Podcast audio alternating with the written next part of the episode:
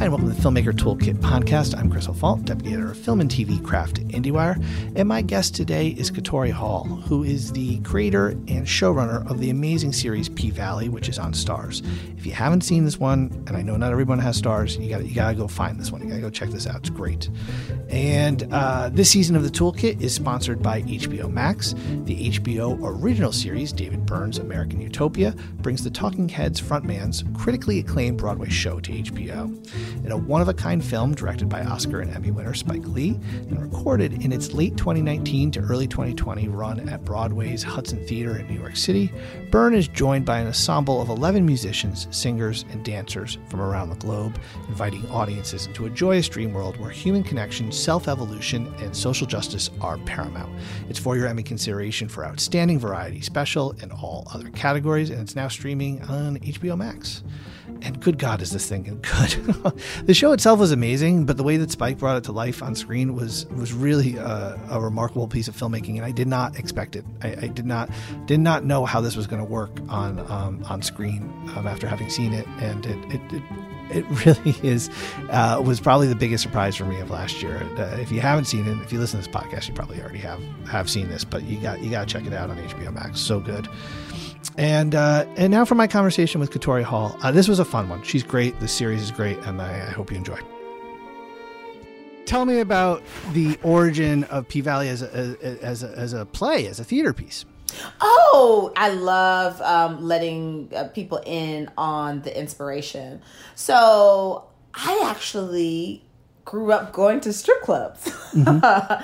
and so you know, it was just such a part of my Southern coming of age experience as a young black woman growing up in Memphis, Tennessee. And so, um, you know, I have, let's just say, I have celebrated many a birthday parties at strip clubs. And, you know, you go inside of the space and one would assume or you you think some people assume that you know it's going to be like this sad broken place where it's just like oh these poor women these poor women.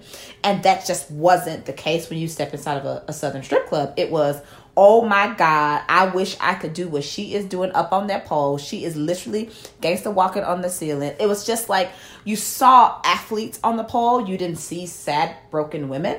And so my own kind of just idea of a strip club was just completely different from what, I, from what I think other people's were.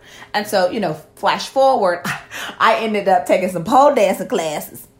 And child, I was a mess. I was so bad at pole dancing. But it was so interesting that, you know, this kind of, you know, seedy, kind of underground um, art form was beginning to be embraced by the mainstream. Like it was popping up in all of these um, you know, fitness clubs, and they were having like people were having like their own pole studios. People were ordering poles and putting them in their homes. Like there was like these soccer moms that were just like you know taking pole dancing classes. And so for me, that was like boom. I know that this is an art form. I can see that other people are clocking it too, and yet people don't understand that this particular art form comes from you know these black women down in the south. Like it is this culture it is this vibe it is it, it is truly um, something to be explored and discovered. And so that's when i started interviewing women. I would go to all strip clubs whether it was down south or up north from philly to la and just you know ask questions like how did you get into this um, was it like a necessity or was it something that you wanted to do? And I mean, I got so many different answers. It's not as I mean I think in cult in in the cultural narrative of strip clubs there mm-hmm. there's there's a there's a backstory narrative that's kind of a trope that's accepted of of these women's backgrounds right absolutely and, and, and there's no I think what I hear you saying is there's no commonality here more than any other business world uh, field. Absolutely, it's like there are women who needed money. I, you know, I have talking to women. I have talked to women who, you know, oh yes, I, I do come from a, a challenging background. Like, yeah, I did grow up. My dad was in jail, and I had to kind of fend for myself. But then there's another girl I talked to. She was like, girl, I just needed to pay my dentist bill. I had this tooth that needed to be uh, taken out, and I didn't have any health insurance, and so it was hurting so bad that I was like, if I just do one night at the club, I can get it taken out, and then I'd be good. But she just was like, you know what? The money was just so good, mm-hmm. you know. And she came from you know two parent home, like you know four brothers and sisters. It was just like it, everyone comes into this business because it is a business. It truly is. Um, and can be an enterprise for for women. It can be a step towards financial freedom. I mean, it can be so many things. And you know, it is unfortunate that oftentimes there are some kind of landmines in in the club like you you do you know have access to excess especially if you end up making like tens of thousands of dollars in a week if you know rick ross rolls through. It's like oh my god how am i spend this 30k um but you know not everybody's like rocking and rolling like that. There's just so many different um, versions of the, the, the the the stripper, and for me, I was just so interested in making sure that people understood the different shades and the varieties, and like I said, the many different reasons as to why women um, decided to dance. In in in the in its original uh, conception, it's a, mm-hmm. it's it's it's theatrical uh, conception. Yeah. What what what aspect um, would I recognize from from the series? You know, it's really the characters. Something that I always say um, is that when I saw the play, I was like, "Oh my god, this is a failed play. The, it, it's a complete failure." And that, you know, was it good? Was the dialogue cool? Yeah, the characters were great, but there was just so much going on. It it extended beyond the parenthesis of two and a half hours, and mm-hmm. so the thing that you're going to recognize from the play version, um, that's in the TV version, is the characters. The fact that Uncle Clifford, Lil Murda, Mercedes, Miss Mississippi, Gidget. They're all just like intact as these these these spirits that populate the play. And so for me, you know, that's the mark of a really good TV show is that do you want to spend years with these people? Do you want to see them grow? Do you want to see them fail? Do you want to see them fly? And so I just basically pulled them off of the stage and created new given circumstances or newish given circumstances mm-hmm. around them. But in terms of their backstories, most of their backstories pretty much stayed intact. And I just pulled the story thread from there. Correct me if I'm wrong. Your background before the series was was largely theater, right? In playwriting. Absolutely. Yeah. You're, Absolutely. You're a writer first, but and and it was it was for theater, right? Yeah, I've so. only staffed on TV once. Oh, would you would you staff on? I staffed on the show called Legends. Okay, sure, sure. Mm-hmm. Yeah, but I guess I guess and that was before this. Yeah, that was before. Uh, yeah, this before, was like yeah. 2014 or 2013. Yeah. Mm-hmm. Well, I'm wondering then. I mean, you're outlining a, a, reason, kind of a serialization reason why this needs to to move to from from the stage to screen. Mm-hmm. But I'm wondering what I, I don't know if the first step is a writer's room and finding people to to to help you find a, a structure and a, a way to turn this into a series. But it, it's fascinating to me um, how much this does feel like it's organic to the screen. It's hard for me to even imagine as a theater. So I'm wondering what that process was like. And I don't know, is it starting with the writer's room? Is that what it was? What was the first step of for you in terms of um, turning this into a series?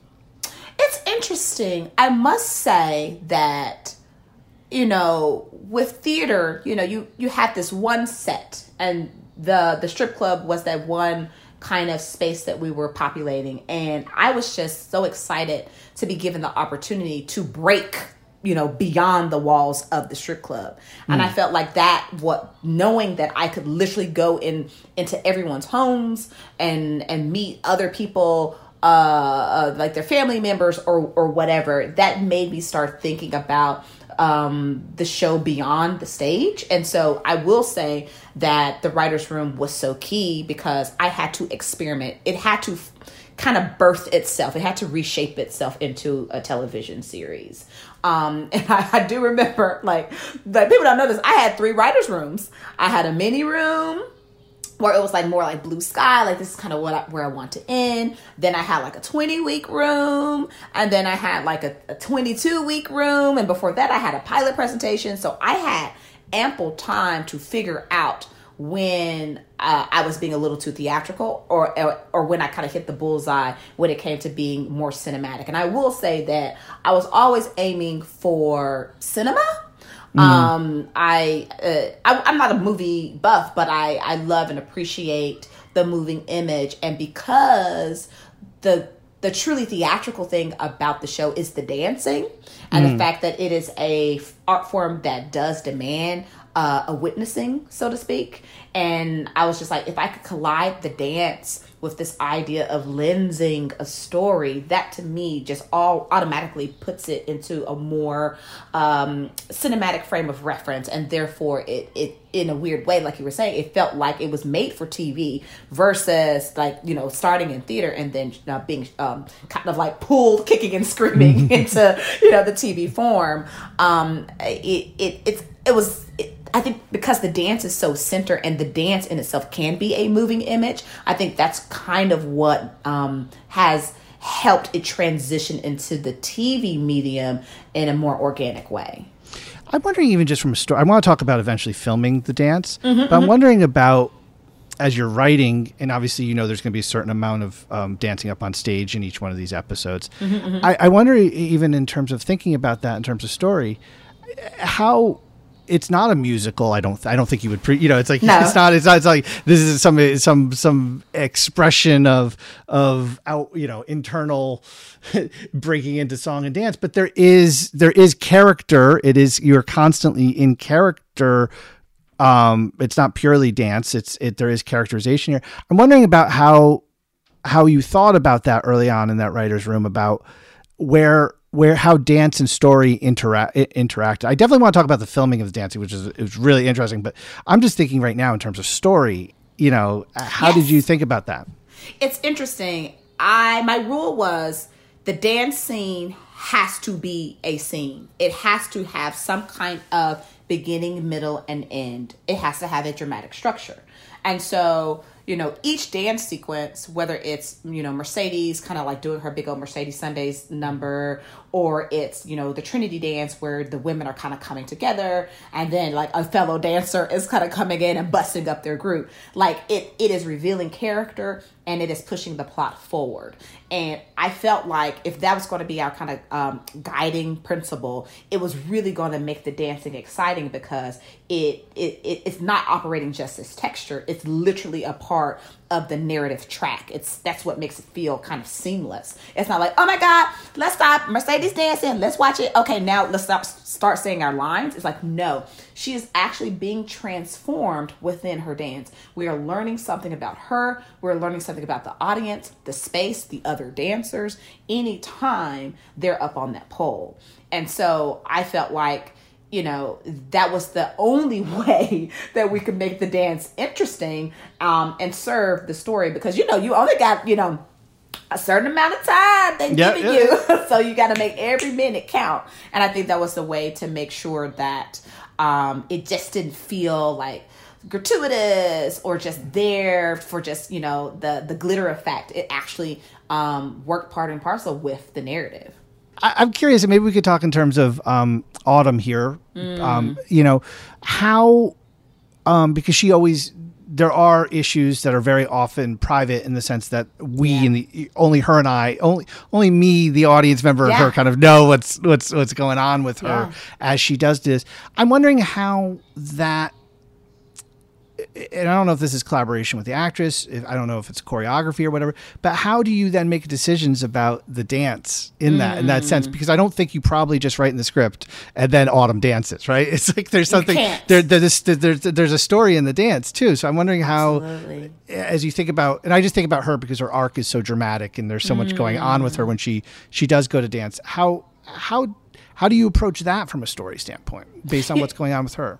and she's she was our trickiest character because you know she's the new girl she's coming in and she doesn't she didn't necessarily have a sounding board she didn't have someone who knew her obviously because she's coming in actually trying to hide her past um and you know she it was i will say it's it's very hard for autumn to make friends. And so in terms of always understanding what the hell is going on with her it was incredibly hard. And so for her, the dance always felt like a way to escape her past and oftentimes we particularly like her first dance when she auditions for the pink you know you get glimpses of the shit that she's running from you know mm-hmm. the the abusive guy you know there's a baby involved like there's water like what what happened to this girl mm-hmm. um and so often you know dance has been an escape for a lot of women that i've talked to and so it, it i couldn't have done that you know in the theater mm-hmm. world you know a, a woman up mm-hmm. on stage spinning around like you can't flash back to you know homeboy and her like you know going to town uh, in in uh, uh, in a in a house, and so the dance ended up for every woman being a different thing. For her, it was almost like she's working out her situation um, un- unless it's like you know there is one episode where she actually is trying to be a part of the group a part of the team but like she's sloppy drunk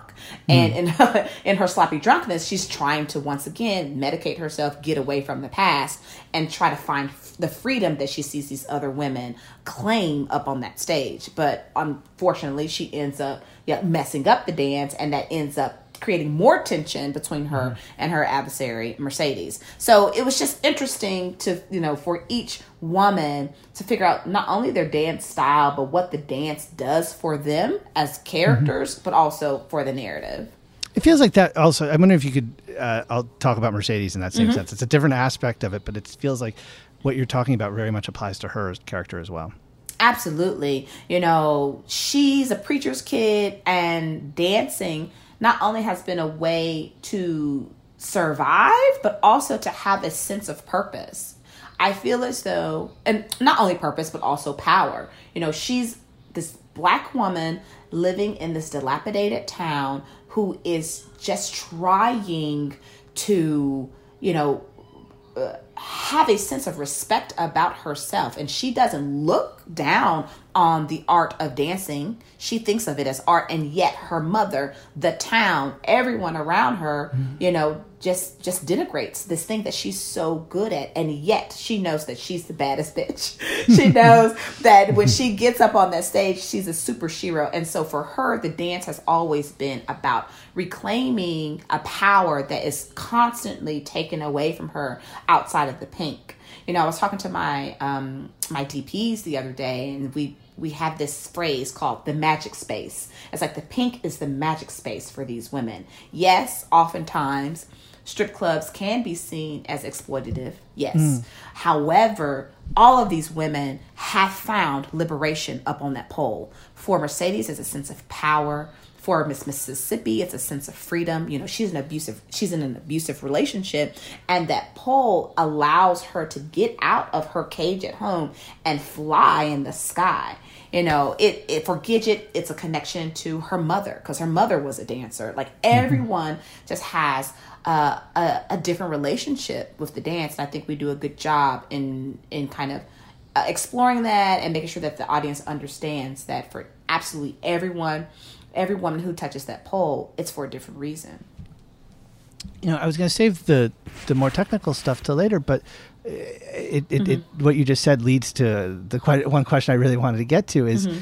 um, you're talking about the fact that in uh, dance is sometimes seen as exploitative, or mm-hmm. and sometimes it is in our society. Uh, these strip clubs can be exploitative, and then there's this other element which is, um, you know, filming it right? Because yes. there's, there's this idea yes. of like, you know, there is an element here of you're still going to be showing um, yeah. women uh, outwardly trying to be sexual and mm-hmm, mm-hmm. and dance and then there's the image of them and yep. and and your your show is not an ugly show you know and so it's like there is this element of like you know there is an element of perspective mm-hmm. but i mm-hmm. have to imagine that based on what your goals are here and listening to you talk about character and how much that is built into story there is a huge fear here of like how how you're going to film this. Absolutely. And so I, I have to imagine uh, this maybe is an on uh, evolving process, but I'm wondering.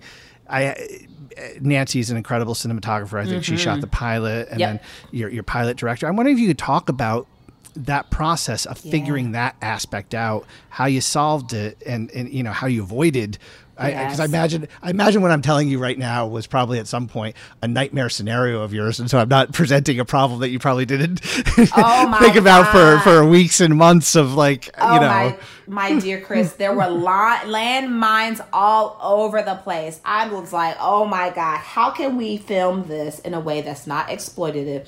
How can we film this in a way that does not perpetuate this idea of the hypersexualization of black women specifically? You know, I I know that history. I have that history on my back. And as a black woman, it's my responsibility to make sure that if we are telling this story, you know, we tell it truthfully and honestly. Like these women do take off their clothes to work. However, because there's an athletic component to it, I made sure that anytime we lens the dance, we were much more interested in capturing what these women's bodies could do versus what these women's bodies looked like. And so by focusing on the strength, the flexibility, this just outstanding skill set versus the nudity, I think people understood like, oh, okay, this is not just, you know, a show where we're just going to be looking at TNA, you know, for the for an hour. Um, this is really about yes, it just so happens that these women um, are often nude or or nude adjacent uh, in their job, but golly, look at what they can do. And it's not even just about being able to climb climb up on the pole. Like twerking in itself is an art form. The way you walk through a room, it's an art form. Exotic dancing has many, many, many different levels. And I felt as though we allowed audiences and also, you know, the the dancers themselves and the actresses to literally step into a world, dance in a world with no shame, even though there's so much shame put upon it. It's like, no, this shit needs to be respected. It is hard to twerk. I still cannot twerk. I cannot isolate my butt cheeks. I am still trying to figure it out. Neither can I. you see, Chris? see? So just just honoring the fact that, you know, it may look sexual, but it's actually art. Um, and it's and and the female body uh, in its ability to be more flexible than a man's body, more sensuous. th- There's something to be appreciated um, about that, and there's nothing to be ashamed of. And so, you know, there were some rules, I would say, or I wouldn't say rules, but guidelines that I put in place with Nancy, with Karena Evans, our pilot director. You know, we made sure that we've never lingered on a woman's breasts for too long. Like, yes, the breasts are out, and so we would see them, but it was just like they're there and boom, and we're gone. We also kind of leaned into shadow with our cinematography like the fact that we have these women kind of dancing in and out of pools of light it forces the audience to kind of complete the picture for themselves instead of just being like okay here we are bucket ass naked it's like no no no no let's kind of embrace those principles of noir to actually um, create a, a sense of respect um, for for these women and what they're doing, um, and also just respect for our actresses because it's really hard. I, I can only imagine, you know, being in front of 300 extras and just kind of literally be physically out there and emotionally out there, and so it just really helped. Um, them and us to just be so thoughtful and considerate about how we wanted to make sure we we we visually articulated a, a very it can be a very sexy and sensual experience but we decided you know we're always going to do it with respect we also made sure that we didn't like cut up a woman's body you know oftentimes when you see women or, or like particularly strip club uh strip clubs on tv or in film they'll like literally cut off the woman's head and all you'll see is like the boobs and everything down below. And we're like no a woman is a whole person. And in order for us to understand what she's going through we actually need to be closer to her face. We need to be in her pov and so it was like those things you know framing um, camera movement p- camera placement which allowed us, I think, to, I would say, put forth a more respectful um, articulation of the strip club experience. We're just going to take a brief pause for a message from our presenting sponsor. The HBO Max original special, The Fresh Prince of Bel Air Reunion, brings the Banks family back together. Series star Will Smith will be joined by series regulars Tatiana Ali, Karen Parsons, Joseph Marcel, Daphne Maxwell Reid, and Alfonso Ribeiro. Of, oh, of course, Alfonso. Love that dude. Uh, as well as recurring guest star DJ Jazzy Jeff for a funny and heartfelt night full of music and dancing in honor of the series that ran for six seasons and 148 episodes.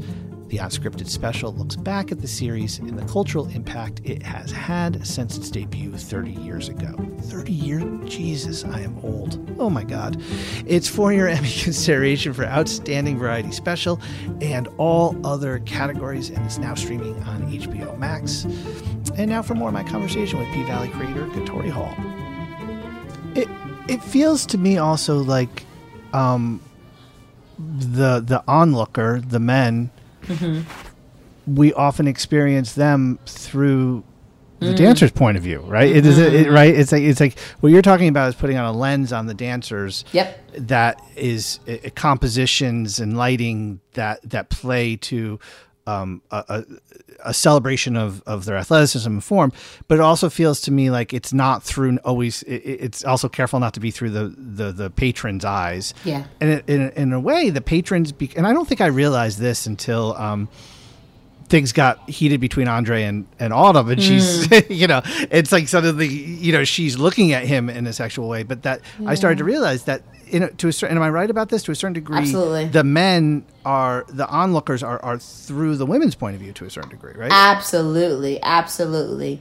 And I think it has a lot to do with the fact that the blueprint centers um, their experience first, like the fact that the story is being told about women um, from their POV, it automatically you know forced our camera placement to be a little bit more uh, within the women's gaze. And so yes the men do feel more like you know they're being interrogated you know from from our perspective versus the other way around. And it's something that we're going to play with uh, a little bit more in in the upcoming season because I really feel like that Autumn Andre thing, really for me, in a lot of ways, and maybe uh, it's it, that's somewhat that's pretty early in the scene.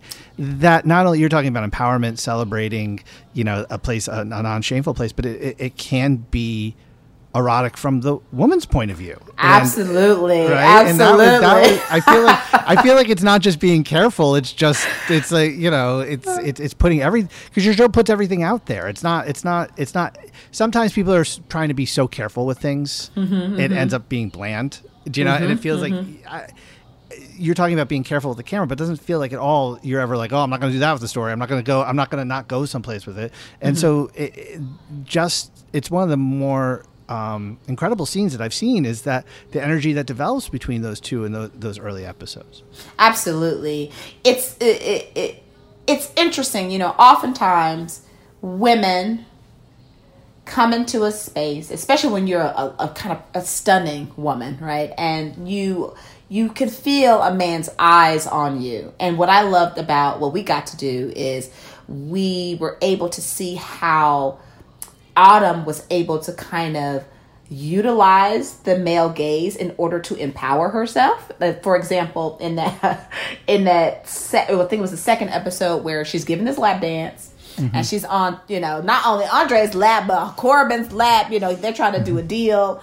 And um, we could have, and I will say we attempted to, um, just do a oneer um, in in that scene. And what ended up happening was that all we saw were, was just like this naked woman laying on on these two men's laps, mm-hmm. and the the necessary coverage just wasn't there. So I was like, oh my God, we have to reshoot the scene. So the second time around, I was like, I want to see them from her perspective. Like even from the point of like like the the camera being like looking up because she's literally, you know, bending over like on the ground trying to get her money, but she is in a position of power even though she's lower than them because she's using her ears to eavesdrop on their business conversation.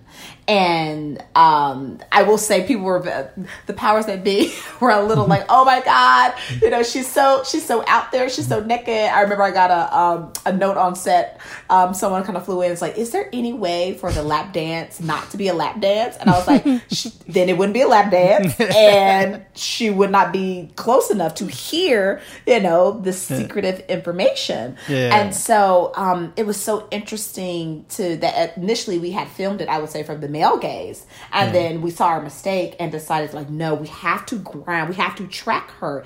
Eavesdropping we have to be in her eyes. We have to watch her watching them and sometimes you know just be watching them completely. And that allowed i think the audience to understand that oh my gosh these women who we think are quote unquote lower than or they're not in a position of power they could actually use you know this dance as a way to get what they want and that is to kind of like get control get information use like i said a man's gaze um, to their benefit. You were talking before about the importance of lighting and all of this and shadows and, and, and, and y- it- I mean, I think these places are often dark, but you're also playing with that light and using that to your advantage. I, I'm curious about um, how you, Nancy, and I assume maybe Karena, landed on this idea of so much color in the light. It's going to be dark, but it's going to be color. Absolutely. Uh, it's very effective, but I'm curious uh, the the journey to making that decision. Absolutely. So it you know it really stems from noir, traditional noir, and the fact that it was just black and white. And so for me, it's like, well, boom. If we're you know doing contemporary or kind of like a, a neon noir, we need to just flood our frame with color. And the fact that we were lensing um, darker skinned people and, and the sh- different shades of black folks, we just knew that color would allow for the luminosity to just spring out um, from their skin. The fact that, you know, we didn't have to blast that much light into their faces, but it was really much more about reflection and the fact, I mean, I just think about like blue light on dark skin and like, and pink light. Um, it makes it otherworldly, but it also just makes black folks look beautiful to see these stunning colors, especially when an actor has those kind of like blue undertones or golden undertones in their skin. So we were thinking very much from the the perspective of just wanting to see black people look beautiful on camera. You know, very much inspired by, you know, Barry Jenkins' Moonlight and the way that he um, saturated his frames with color as well. Um, those using those neons and, and like I said, it just it just created um, these beautiful shimmers and reflections on the surface of, of, of our actors and actresses' skin. And I think that's what uh, makes the show so singular, the way that we are so attentive uh, and careful when it comes to lighting black skin. Um, you know, often if I were to use one word that I feel like maybe kind of defines your approach to this series, it's, it's authenticity. Yeah. and so, so I'm very curious about, and obviously, um, this is a world you know. Just, I mean, in mm-hmm. the sense, and, and, and I'm not. When I say a world, I'm not just talking about the strip club. I'm talking about the South. Yes. I'm talking about where these people are, and so I'm very curious about the process of because I, you shoot in Atlanta, right? Yep, we Right. shoot in Which- Atlanta. which is the South. Which is the South. I'm not trying to say it's not, the, but it's not. It's But not it's the that- city. It's city, yeah. It's city. I'm very curious about because, but I guess the thing is, is that a lot of these. I, I think the pink is a, is a set, right? It's like Yes. these are these are man, these are and and. You have great artisans working here, but I'm very curious about that process of Mm. for someone that is so um, concerned about the textural authenticity, both in terms of story and how things appear, Mm-hmm. about the creation of the pink in this space, not Mm. just from a story standpoint, but the sense that it's going to have that feel and that look. Because I imagine your bar was probably very high. How you know? How you know? How you know me? I'm just like I, I could almost see. Katori, uh, the smell's not going to come through on the TV. I need the smell. Amen to that. I am so particular. I I mean I'm freakishly particular, which is why I think a lot of people like to work. I gotta tell you, it shows. I've never been. I've never been to a southern strip club where, where, where you grew up, and I know. Just it's one of these things, and you can you watch enough movies or television, you know the ones that have the authenticity and the feel. And I I mm. don't I'm not I'm a northeastern boy. Uh, I'm obviously white too, but I mean it's like I don't know. I know this world is so authentic the minute I watched like five minutes of the screen, mm. and I, I just wanted to say that right. Uh, you just know, you can just feel it. I thought that was Yeah. gone. No worries. No, it's it's. I, I just really am blessed in regards to all the artisans working on the show, from the uh, Jeffrey Pratt Gordon, our production designer, to our costume uh, design team, Rita and Alita Bailey. Like I, I know that I am so blessed. And so for me, everything is related to story. For example, I remember when we were in the champagne room and Jeffrey had put up um, the mirrors and the mirrors were clean. And I was like, no, Jeffrey.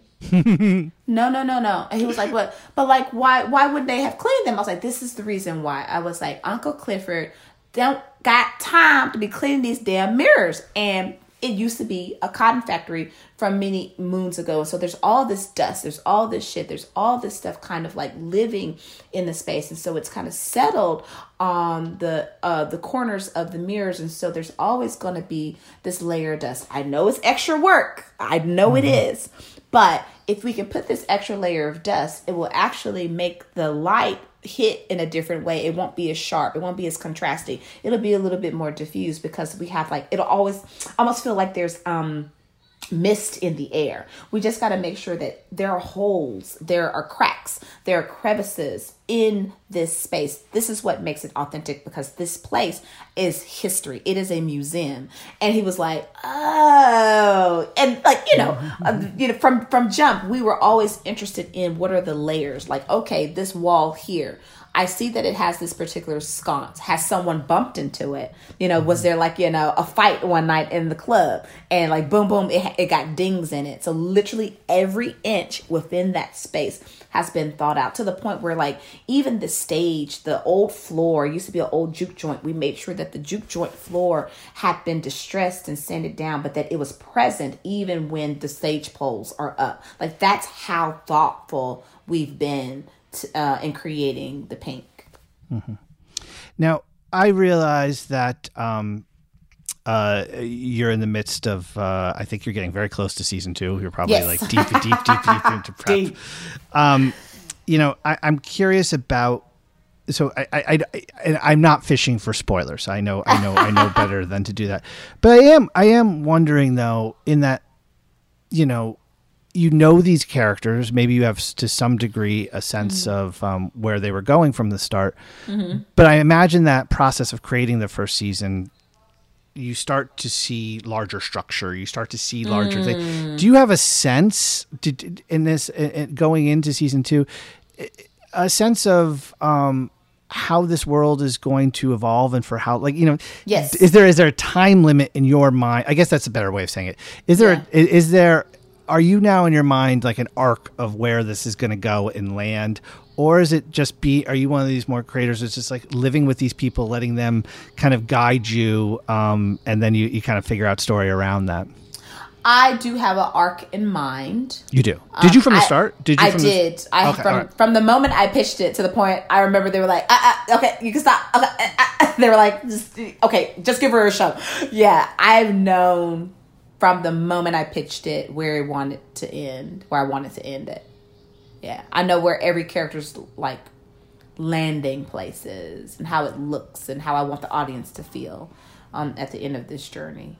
But you know, I don't know if I'll get all of that, but I at least I have that pathway yeah, in my mind. You know, it's it, you know where you're headed, mm-hmm. and and as you and once again, I know it's probably not fair because you're about to start, but I do I feel like there's always um, approaching season two of a show, there's always these things. Okay, this is the thing we did really well. We want to build mm. on it. We're moving mm. away. You know, it's like kind of. It's not to say that season one isn't great, but there's always that idea of like what we learned. What? Oh yeah, and yeah. where we want to go with that, and kind of like dial in, maybe pull back here, dial in there. I'm wondering, kind of like big picture. Once again, I know we're not talking spoilers, but like you know, what is that thing that those kind of mantras for for season two beyond the immediate story points that you're really kind of really trying to yeah. dial into and and grow the show I say um, the one thing that I wish we would have done better last season was get inside of the dance a little bit more. And so me and my DPs are working out a, a new camera system to mm-hmm. see, mm-hmm. you know, how close we can can get without like, you know, doing GoPro and whatnot. And so I'm really excited about those possibilities because I think once again it it really I think would help sell the idea of dance as narrative if you can actually kind of see you know the dancers even if they're like doing group dances or whatever like mm-hmm. seeing how they're interacting with each other in the moment as they're up on the pole so i'm very excited about that and the one thing that i think we did so well last season was that even the smallest of characters, like the ones with the least amount of lines, felt important. Mm. Um, they felt real. They felt like they were part of this tapestry, and I think we hit on a, a really great recipe for that in in season two, where you know um, it, it is a club, and it does need to feel like so many different voices and people are kind of pushing in and out of that space. And even though we do have our kind of core characters at the center of that that tornado but you know to single out you know little you know this this small character and that small character to me makes it almost feel Chekhovian in a way um, which is something that I think we did a really good job of last season you talking about trying to get inside the dance more. Hmm. Could you talk a little bit about the process? You know, in that sense of you write a script, you talk Mm-hmm. to the character, you talk to the actor about it. In terms of figuring out the dance, is there Hmm. there someone there that's helping you? Is there a choreographer? Is it, is Yes. it, is it? I'm wondering what that collaboration is like because I imagine you, the starting point is you and your writers have a, have a scene, you have a character beat, and then it be and then you're, you're bringing that to actors. I'm wondering if you could talk about that, Yep. figuring out that dance as it in, in collaboration with a choreographer and a um, and you know I guess probably camera and, and also uh, of course the actress. Absolutely. So we have this amazing choreographer named uh, Jamaica Craft, who uh, has two really amazing assistant choreographers who dance, um, Samela Neal and uh, Izama. And what has been so beautiful about the process is that, you know, because she has these actual exotic dancers, uh, pole dancers working with her, she can like it, be in kind of constant connection with you know what it's like to be up on the pole and then figuring out like these constant transitions for camera because she's also a director as well. So she's always thinking about okay this move would be really great for a steady cam shot. This move would be really great for a crane shot. And because i have her like she can interpret what I put in the blueprint of the script in in ways that um, are visually stunning, but uh, are also just very safe. So, so, in a, know. so in a sense, I, I, not that it's a direct parallel, but it's in the sense that some of these stunt coordinators are also second unit directors when it comes to their. Not that that's, I'm not trying to. It does feel. I hear what you're saying. it sounds like that maybe as this person that's designing the movement is also to a certain degree playing a a camera role in, in not just designing the movement of the of the of what the actress does, but also uh, in relationship to the camera to a degree. Absolutely, absolutely. Uh-huh. And we lucked out in that all of our kind of core background dancers, they used mm-hmm. to dance at, you know, different clubs down in mm-hmm. Atlanta. And so they also help her figure out the choreography. And that goes to what you were saying, authenticity being our guiding principle. The fact that we had women who are, you know, connected to the, the, the strip club life and then brought that authenticity to the stage. Or rather to mm-hmm. the um to the TV show. Um, and so it, it- that process ends up, you know, being quite a long process in that then we have to teach the actresses, you know, their pieces of dance, but then obviously they have doubles as well.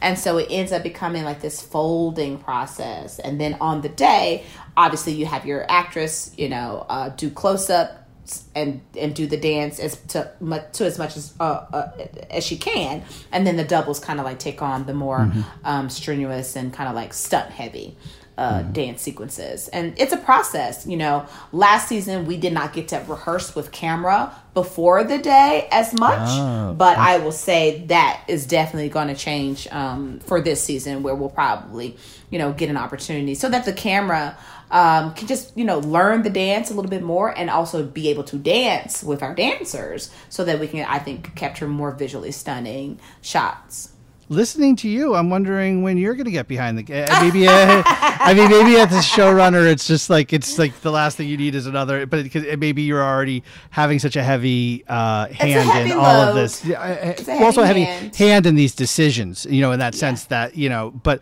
but is that. Uh, that something that we might see? Is is is uh, is is episodes directed by yourself? i will be directing an episode this season so i'm super Great. excited about that yeah th- it's funny the actors are like when are we going to be directed by you i'm like oh do you want to be directed by me Well, because I mean, you know, listening to you, obviously, you needed to. You're you're obviously the creative force here, and these just listening to your involvement in this.